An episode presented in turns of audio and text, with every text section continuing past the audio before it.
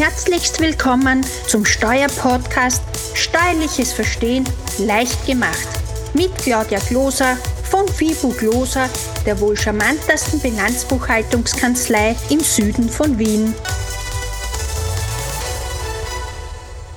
Beim dieswöchigen Steuerpodcast Steuerliches Verstehen leicht gemacht schauen wir uns einen Steuermischmasch an. Bitte denken Sie jetzt daran, Ihrem Buchhaltungs- oder Lohnverrechnungsservice sämtliche Ausgaben von ausbezahlten Kilometergeldern, Homeoffice-Tagen von Mitarbeitern und so weiter für die Hinterlegung am Lohnkonto laut Lohnkontenverordnung des jeweiligen Mitarbeiters zur Verfügung zu stellen. Wenn Sie Näheres dazu wissen möchten, geben Sie in Dr. Google und Co. folgende Worte ein. Lohnkonto, WKO und schon haben Sie hübsch alle sieben Business-Zwetschgen beieinander. Gewähren Sie mehr als 20 Prozent an steuerfreien Mitarbeiterrabatten, dann kommt es am Jahresende zu deren Versteuerung, da ab der 20 Prozent Grenze ein geldwerter Vorteil vorliegt. Was bringt das neue Jahr? Diesmal einiges Erfreuliches. Bereits zum zweiten Mal federt die Regierung die kalte Progression ab. Das heißt, die Tarifstufen und die Absetzbeträge wurden deutlich angehoben. Die Körperschaftssteuer für GmbHs und juristische Personen wurde weiter gesenkt. Waren es im Jahr 2022 noch 25 Prozent an Köst, in 2023 24 Prozent an Köst, sind es ab 2024 23 Prozent an Köst, was sich natürlich sehr positiv auf unseren Wirtschaftsstandort Österreich auswirken wird. Die Homeoffice-Pauschale und die Absetzbarkeit für ergonomische Büromöbeln bleiben nun aktuell unbefristet weiter bestehen. Arbeitgeber können ab 2024 bis zu 2000 Euro steuerfrei für Kinder von Dienstnehmern bis 14 Jahre zuschießen. Außerdem ist nun auch ein Kostenersatz erlaubt. Das heißt, der Dienstgeber muss nicht direkt an den Kindergarten den Betrag überweisen.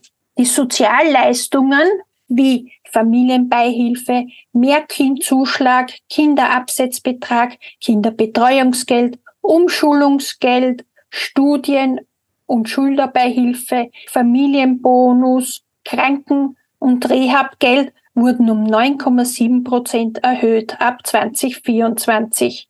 Noch am Weg sind die Startup-Mitarbeiterbeteiligung und die flexible Kapitalgesellschaft, welche es eigentlich schon ab 11 2022 23 geben sollte. Leider fehlt hier noch die finale Umsetzung durch die Regierung. Weil erst wenn das in ein Bundesgesetzblatt gegossen wurde und öffentlich zugänglich ist, dann gilt dies. Das altbewährte MBS Multibanking-System wird mit Mitte 2024 durch das EBIX, einen neuen E-Banking-Standard, abgelöst werden. Dies bedeutet für Sie wenn Sie ein MBS-System nutzen und sich darin täglich Ihre Bankkonten anschauen können, die Bankauszüge downloaden und Ihre Überweisungen täglich darin tätigen, dann denken Sie jetzt schön langsam daran, dass Sie zeitgerecht auf dieses neue EPIX umstellen. Denn dies kostet sicher einiges an Zeit, um dieses wieder so einzurichten, dass wieder alles anstandslos funktioniert. Aktuell wird im Nationalrat einige Änderungen bei der Spendenabsetzbarkeit behandelt. Dies bedeutet, dass die freiwilligen Arbeit gefördert wird, ja, durch Auszahlung einer kleinen oder großen freiwilligen Pauschale. Natürlich gibt's da auch wieder Voraussetzungen. Dann gibt's eine Ausweitung der spendenbegünstigten Zwecks, dann auch Vereinfachungen bei der Zuerkennung der Spendenbegünstigung, Modernisierung des Gemeinnützigkeitsrechts sowie Stärkung der Rechtssicherheit. Genau durch diese Reform werden ab 2024 alle gemeinnützigen und mildtätigen Zwecke gemäß Paragraph 35 bis 37 der BAO in die Spendenbegünstigung einbezogen. Davon profitieren besonders Bildung, Sport, Kunst und Kultur. Neu ist, oder sagen wir so, da gibt es eine große Neuerung. Der Antrag auf Spendenbegünstigung für kleine Vereinungen erfolgt auf elektronischem Weg mittels Finanz Online durch einen Steuerberater. Dieser Antrag muss dann jährlich erneuert werden. Im Gegenzug wurde die Frist auch auf ein Jahr gekürzt. Das heißt, die, der Zugang zur Spendenbegünstigung kann dann bereits nach einem Jahr gegeben sein, anstelle von früher drei Jahren. Unser Tipp. Wenn Sie daran denken, noch im Dezember eine kleine GmbH zu gründen, dann empfehlen wir Ihnen, auf das Jahr 2024 zu warten, da seit November das Mindestkapital von derzeit 35.000 auf 10.000 Euro gesenkt werden sollte, was bisher nur für gründungsprivilegierte GmbHs in den ersten zehn Jahren möglich war.